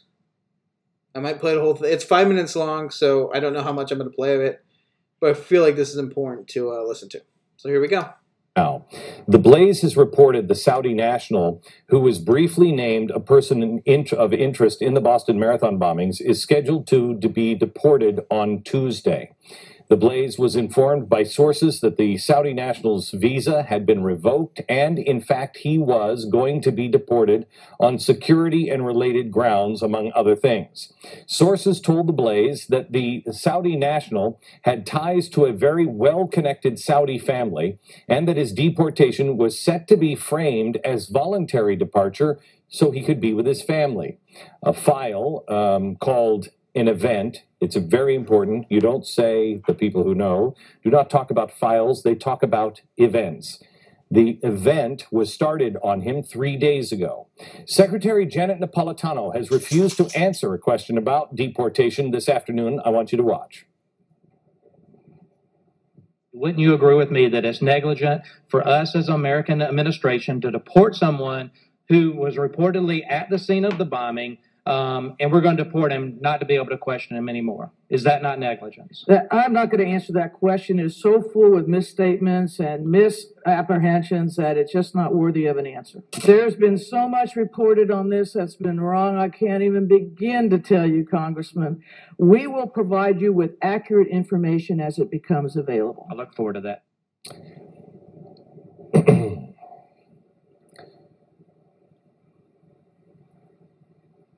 Let me send a very clear message to a very few people. Immigration and Customs Enforcement, ICE, has said the person they have in custody now is not the Saudi national who was questioned following the bombings. A senior official at ICE says they are looking into the deportation for the individual they have in custody, but no date has been set. The official stressed the Saudi national they have in custody, custody is in no way related to the marathon investigation. Our sources on this story are impeccable at the highest levels. They have encouraged us to look deeply. Again, I am speaking to a very small number of people. They have encouraged us to look deeply into who this Saudi national is and his family and his connections in Saudi Arabia. The Blaze is currently doing exactly that. And what we have found just this afternoon is so far beyond frightening. Here's what we are going to do we are going to give law enforcement the chance to do the right thing. Because maybe, possibly, they are um, doing this for the reasons that they have to have a couple of more days. Fine. We are going to give them the opportunity to come clean on who this man is. But let me say this, and to those who investigate such things will hear this message carefully. We at the Blaze know that this Saudi national is a bad, bad, bad man. You know that that, that means, I'm sure. I want you to remember something as you watch tonight's show. This administration is playing a, an extraordinarily dangerous game. They have very little regard for what it takes to be a citizen. Before the sequester cuts happened, they opened the prison and let illegals out. Who does that? Remember also the Saudi national that was um, is is about to get on a plane, involved in blowing the legs off of American citizens, being held in protected. All right. Yeah, I'm sorry that was like a long clip. I feel like it was important to play because it just to me that kind of is the pinnacle of why this guy is a huge piece of shit. Because this guy was uh, his name, the person's name was uh, Abdulraham uh, Alabrari, and he was a student at um, he was a student in Boston. He was at the race. Uh, he said to watch his like favorite, you know, runner finish, and then the bombs went off. He had nothing to do with it. Uh, he just happened to be a brown guy. And then Glenn Right. Beck went on a shitty TV show and was like, "You should deport this guy. You should publicly say his name now, or else I'm going to do it on my show." And whip up all my conspiracy theory freaks into making ICE like torture and deport this fucking guy who had nothing to do with it.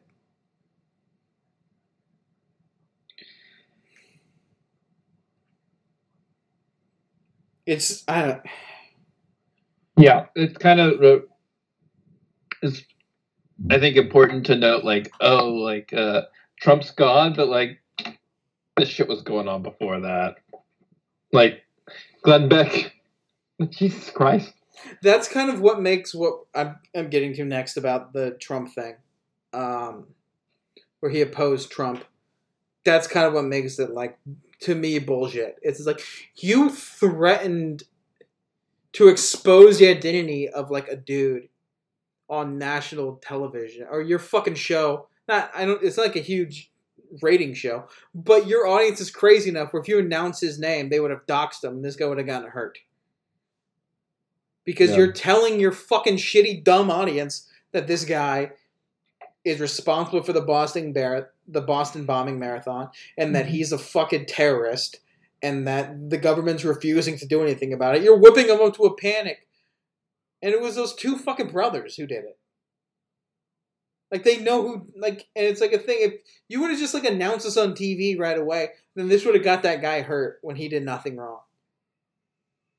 He was there with all the other victims of the fucking bombing. It was a terrorist attack, and he was just there at this fucking super popular race with people from all over the fucking world there. You dumb piece of shit. And he's just going, I I need to wonder- do the right thing, and you need to deport these people, and it's just fucking xenophobia and fucking racism and fucking bullshit. And is that what you're saying? Yeah, no, I I, I was just curious. Uh, so I know that aside from Glenn Beck, uh, I think people on Reddit like tried to figure out who potentially was the person. I remember there was like a subreddit Yeah. and like people were like sleuthing all these different pictures and like all this other shit. Um, and I think they got it wrong too. Um, and I wonder if like those two are in any way re- like related, if they like fed into each other, or I mean, the Glenn Beck doing the xenophobia, you know, like yeah, Yeah, I I think know if it his was the same. platform is more dangerous. His, I mean, it's sure. it's absolutely more dangerous than Reddit because he has a TV show, and also one of the things he claimed in this uh, is that he had sources that confirmed this guy did it. Uh, he he claimed to have sources that said uh, Alabari was the one who did it. Like he said he was the money man behind the attack, and he had sources to prove this, but he kept refusing to like say the sources, which is kind of like like motherfucker, this isn't like this isn't like an episode of Homeland, you stupid asshole. Like if you legitimately have evidence that this guy's a terrorist, then tell your sources who said it to you. Like it's uh but he Also, you would totally be fucking like if you're withholding evidence and you're bragging about withholding evidence on your national like TV show, you would be like fucking arrested, wouldn't you? Hmm Yeah. So in 2014, uh, Alabari sued Glenn Beck, saying the radio host had damaged his reputation with his accusations. Uh, by the way, the FBI said that Alabari was not a suspect the day of the attack. But they were wrong because Glenn Beck had sources. Yeah, he had sources. It was the two guys who did the bombing, the kid on the Rolling Stone cover. They were like, "Hey, it was this fucking guy?" Glenn Beck goes, "Thank you, weird Armenian teenager, or the, wherever the fuck that guy's from." Um, the judge in the case said that Glenn Beck must provide the information to back up these claims. Uh, and Glenn Beck declined to do that, and instead they settled out of court. So It's they were like, Pri- Prison Planet Link or some shit. That's probably what it was. Some weird thing he stole from Infowars again. What if Glenn Beck just gets all of his stories from Infowars and Alex Jones is just like, my work, my hard work? Or he's just freebasing DMT and going, fucking lizard people. Um, in 2016, Glenn Beck said uh, opposing Trump is moral, ethical, and even means if Cl- even if even if it means Clinton wins. Uh, he made multiple uh, apologies for quote the whole Obama thing. You know the whole Obama thing where he said he's a Muslim Marxist who wants to Timothy McVeigh the world, so America loves him. Oh, I thought he was just apologizing for Obama's like He might have been. I don't know. he might. He might have been apologizing for Obama killing his mom and his brother Jeff. He was alive. Um, at one point, he even compared voting, um, uh, voting for, oh, uh, voting for Trump, um, as like letting Hitler come into power. Like he compared Trump to Hitler at some point. This guy fucking loves calling people Hitler. He loves it. Yeah. I remember when he was like uh during the 2016 and stuff when he was like a never Trump Republican dude, and I remember that because that uh, lady Samantha Bee, yep, that had that full frontal show was like, "Oh, you don't like Trump? Here, let me give you my platform so I can rehabilitate your image." Yeah, so then yeah, he went on like Samantha Bee. There those weird pictures of him like dressed like John Mayer kind of. Do you remember those? What? It was like a weird picture of him. He's wearing like a fedora and one of those like big like Lenny Kravitz like scarves and like a French mime shirt and like tight jeans. And people were like, Glenn Beck, he's fucking cool now. Whoa. He was dressing like a hipster. like a like a like what like an SNL writer would think like a hipster is. He was dressing like that. And he was fucking going on Samantha Bee and like New York Times and all these like liberal rags You're like writing things about like how Glenn Beck's a changed man and fucking um but that didn't Took last all that- long. Took all that goodwill and created the Blaze. Well the Blaze was already was already going on. Oh shit. Uh, but he was just like Yeah. He's a big Ted Cruz guy. In interviews I've seen he's like he's like, I would have I've been happy if Ted Cruz was a candidate. It's like no one would have been happy if Ted Cruz was anything.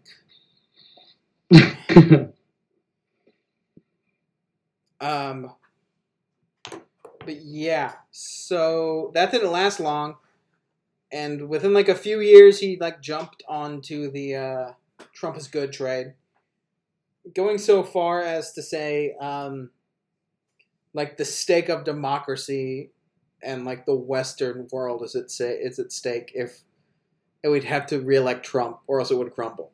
Like he went from going Trump's Hitler to going like society will collapse unless Donald J. Trump is president in 2020. And he went on. That's pretty uh, crazy. He went on his good friend uh, Sean Hannity show to announce this. so it all goes full circle. Imagine making the flump, uh, the not flump, the flip, the flip to The flump Trump is the flump is what he grows to his crock pot. I didn't like imagine making the flip to Trump is good the more that his presidency goes on. It's it's like a very weird thing that happened. It, he's like Benjamin Button of like bigotry.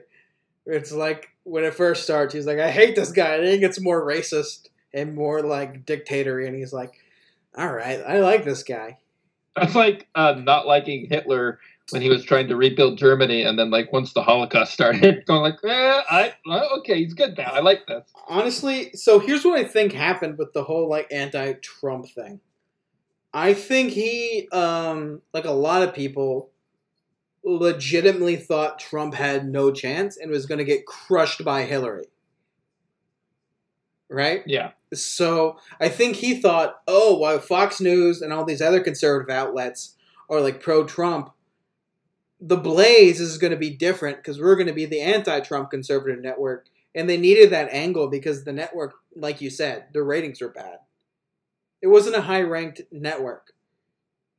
So I think he's like, we found our like weird little niche where like Fox News is at that point was so like far on the right. He's like, we'll be like the weird centrist, like like a Lincoln Project thing. We'll be Yeah. the middle one. And then when Trump actually won, and he found out that like people like Samantha Bee and like Stephen Colbert and you know New York Times didn't want to keep writing stories on him, then he was like, "Grift, Grift's over. I'm going to go back to that side and be on the side of the super racist people." I genuinely think his like never Trump thing was just like a grift. Uh, yeah, I mean, just like it is for pretty much every Republican that is that or worked with the Democrats this past election. Yeah. Lincoln Project, John Kasich, Yeah. he's like going on CNN telling people like you can't you can't be talking about socialism. Stop talking about socialism. Stop talking about like anything that would materially benefit people. So that's good. Yeah, and there's like one of the head guys at the Lincoln Project is floating Tucker Carlson to run for president in 2024. So Cool. I predicted that was going to happen like the day of uh, the elections, and I'm like, watch. And in four years, when Tucker Carlson's president, I'm gonna fucking share that shit, and I'm gonna be like, see, you stupid libs, you should fucking not trashed us. Then we got fucking the chicken nugget Oh, guy man. president of America. I'm having visions of like him and Trump just like going at it. like fucking no, per, like the primary, the primary, like because Oh. Trump is gonna run again if if he doesn't get away with you know The coup. stealing, cooing. Well, I mean, as we're recording this, the day we're recording this, uh, Bill Barr and Mitch McConnell had a secret meeting, and then like an hour after that meeting, Mitch McConnell's like, "Okay, I think the coup's good now. I support Donald Trump." It's like, fuck, something bad's gonna happen. The two most Yeah. evil people met in a room together. and then the more evil one of the two came out and was like, "Guess what? I think it's cool that Trump's doing the craziest thing, and I support it." It's like, well, Yeah, he also fired the secret, the acting secretary of defense, and someone was saying that like if the only reason, or I don't know, this is all like speculative at this point, but like that it makes appointing, you know, a new defense secretary who might be okay with, you know, Trump doing something weird like that. Like that that's why they made that move. He's gonna make. Don Jr. the Secretary of Defense. Oh my Like, Yeah, you think you fucking want that? Do it, please. Just hug me. uh, no, I bet it'll be Erik Prince. ooh, no, no, thank you. That makes a lot of sense, honestly. I mean, Uh, let's get back to this on our bonus episode because I don't want to think about this now. We have a little bit more. Uh, shit's fucked. Glenn Crockpot back to go. yeah, so that didn't last. He's a Trump guy now. Um, in uh, that same year, 2016, 2017, around that time, uh, Glenn Beck admitted that he was suffering uh, from mental illness issues. He said he suffered them uh, throughout the years, and he had physical like pain. Uh, sometimes he had the inability to speak, vision loss, chronic insomnia. Uh, he said he went to a. He said Dr. Ted Carrick, who is a chiropractic neurologist, diagnosed Oh, him no. with adrenal fatigue. So right in there, there's a lot of words that don't sound like things uh, someone should say. That's like a classic chiropractor move. I love it. I love it when my chiropractor diagnoses me with schizophrenia. I love it when he's cracking my back and he's like, "Oh, your brain's all fucked. you have tension in your lower lumbars, and also you have borderline personality disorder." I love it. You it. have it. You have adrenal uh, fatigue, which means your pineal gland isn't working, so you need Yeah. adrenochrome. Yeah, so adrenal uh, adrenal fatigue is not a thing. it's not a thing that exists, and uh, chiropractic neuros uh, neurology is nothing more than like shitty pseudoscientists or pseudoscience. Most chiropractic is pseudoscience. Right, but then you add this where this is like a chiropractor Yeah. who is also a therapist. yeah, it's like how can you pretend to like know anything about the brain? You like crack backs and shit. Like, It's like you know when people are like uh, doctor lawyers. He's like that. He's like I'm a chiropractor and also I'm a neuroscientist. That's not. I don't want both those things. Like one of those people works in a mall. Who want? I don't want you doing like brain stuff to me, dude. I I'm just picturing like his chiropractor picking Glenn Beck up like fucking Batman and breaking his back over his knee and going, Your brain is fucked up now. So uh, on this website where you can like search doctors called PubMed, uh, uh, a neurologist from Yale named Steven uh, Novella said that he typed in uh, Ted Carrick and nothing came up. So this guy is not a real doctor. And adrenal fatigue is not a real thing. Um, you love to see it. so he has some fucked up. He has some fucked up mental illness. Sure. But yeah. he's like, it's adrenal fatigue, and I got it from my chiropractor neurologist at a booth at Ingram Park Mall. That's where I got my diagnosis in a Best Buy parking lot from my chiropractor doctor. Uh, in July of this year, Glenn Beck claimed that his uh, children tested positive for COVID 19. And uh, he said it wasn't a big deal. They had a headache for two days and then just went back to normal. He's a big COVID uh, denier guy. I listened to some of his show this week. Um, didn't pull any clips because it's all boring nonsense they're all saying about selling elections and ballots and fucking Clyde Frazier, fucking whoever's voting. And it's just like weird bullshit. It's not worth like fucking giving the time of day to. But um But yeah, Glenn Beck's done a lot of uh harm. Uh he's ruined a lot of people's lives. He also hired uh Tomi Lahren. He gave her her big break. Uh and she ended up eventually suing him right. uh, because she went on the View and like said that she thinks like it's fine if women get abortions. Which like you can look that clip up on YouTube if you want. She's not like being like overtly like I think abortions rule. She's just like yeah, it's it's your body if you feel like you need to do that. And so she sued, sued Glenn Beck because she was fired for that. Um, Glenn Beck also funds Steven um, Dress Boy Crowder's show. Another fan of the another uh, friend of the show, Steven Crowder. She funds that. He funds that shithead show. And Good. uh, that guy. And Dave Rubin with his marketplace of ideas. Yep. Also, Dave. Ru- So all like the kind of grifters that exist now in the Trumposphere, Glenn Beck kind of has a direct hand in, in some way or another. Um, Steven Crowder.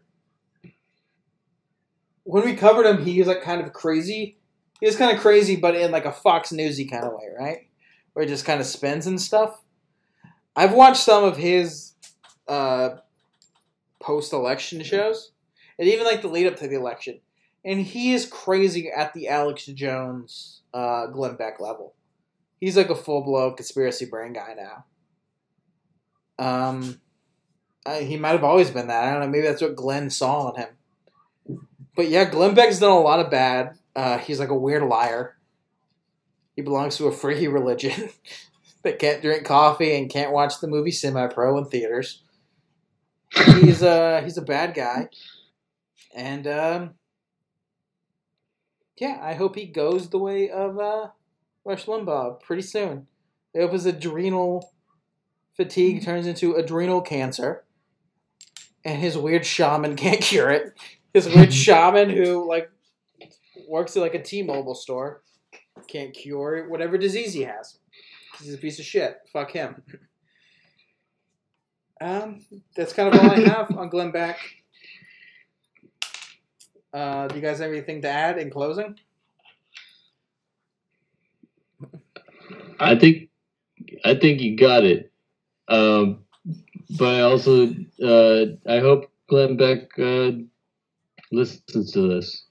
yeah, and here's the thing. I know the way it did it was like super harsh, but listening to that clip, I listened to that clip of him talking about the uh, Boston Marathon bombing in like chunks.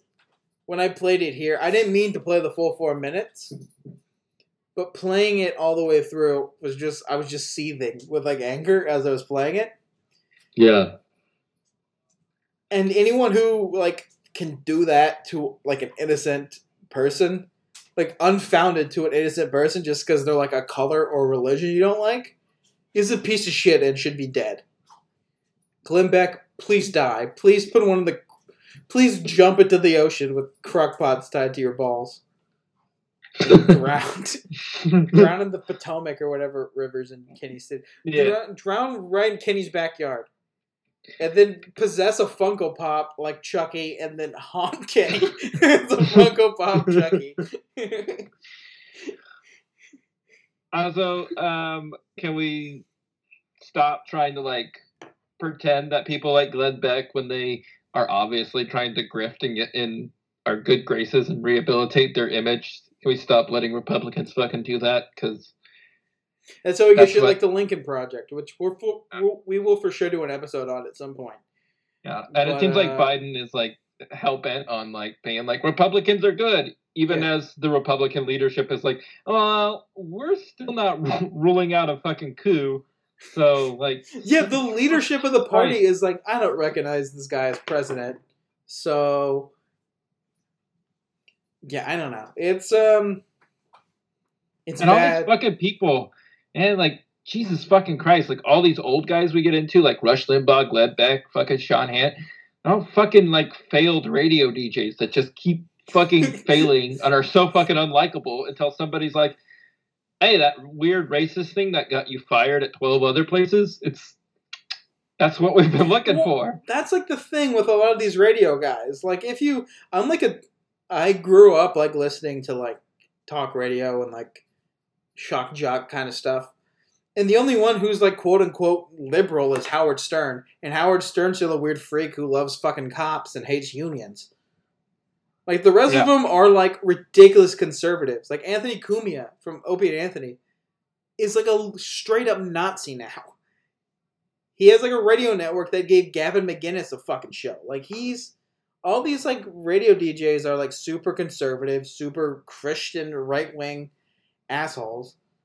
And so this is like the natural progression. They're like shitty Pokemon, where they host like a top forty morning show. And then they're like, guess what? I'm like a Nazi now who says Obama is born in Kenya and also was going to do a 9 11 at your backyard. Like, that's their evolution. And it's a shitty evolution. And they should stop existing. We should, no more radio. No more radio, just podcast. Yeah. Also, no more cable. No more cable like, either. it- Yeah. Fuck that. We've grown past cable. We don't need. All the Everything people that like just be cable are going to be dead in like five years, and then we don't fucking need. We don't need it. Yeah, everything should just be TikToks and like Twitch live streams. That's that's it. TikToks and Spotify's. That's Yeah. can't wait for the. Oh. By they they love cable. You're gonna need to speak up. I can't hear you.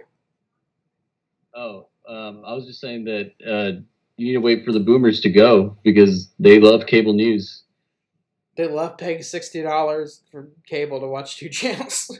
they love it. yeah, Dude, my mom pays ninety dollars for cable, and she's like, "Yeah, ever since all my kids moved out, like ever since me and my brother moved out, she's like, I had it for the Spurs games, but I don't give a shit about basketball." So she just has like cable to watch like The Bachelor on. I'm like, you can just do that for free. It's on free TV. But she's like, ah, I've just had cable since like the '80s, so it's just something I'm used to. I think that's how most like old. She's not even that old. My mom's like 53 years old, but she just like this is something I'm used to.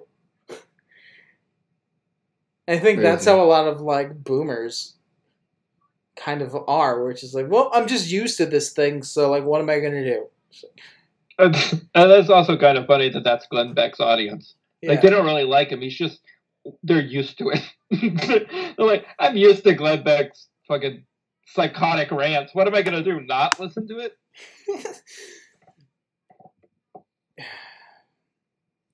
I mean, they're getting smarter at like you know Facebook and stuff. But Facebook's a boomer thing too now. Like everything the conservatives take over becomes a boomer thing. On Twitter, they just get bullied. I guess they have Parler now. I don't. I don't know they. They'll.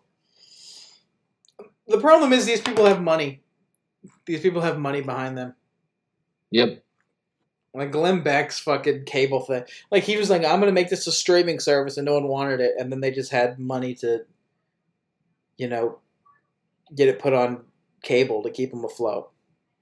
Yeah. Like it's all these people find a way. They're like fucking sore rats. They just fucking find a way to survive, and it's annoying. Uh, yeah. So I think that's the Glenn Beck episode. I'm getting myself fucking really angry, just thinking about this dickhead still. Uh, so before I just like scream and punch the wall and start listening to nu metal, uh, goodbye forever.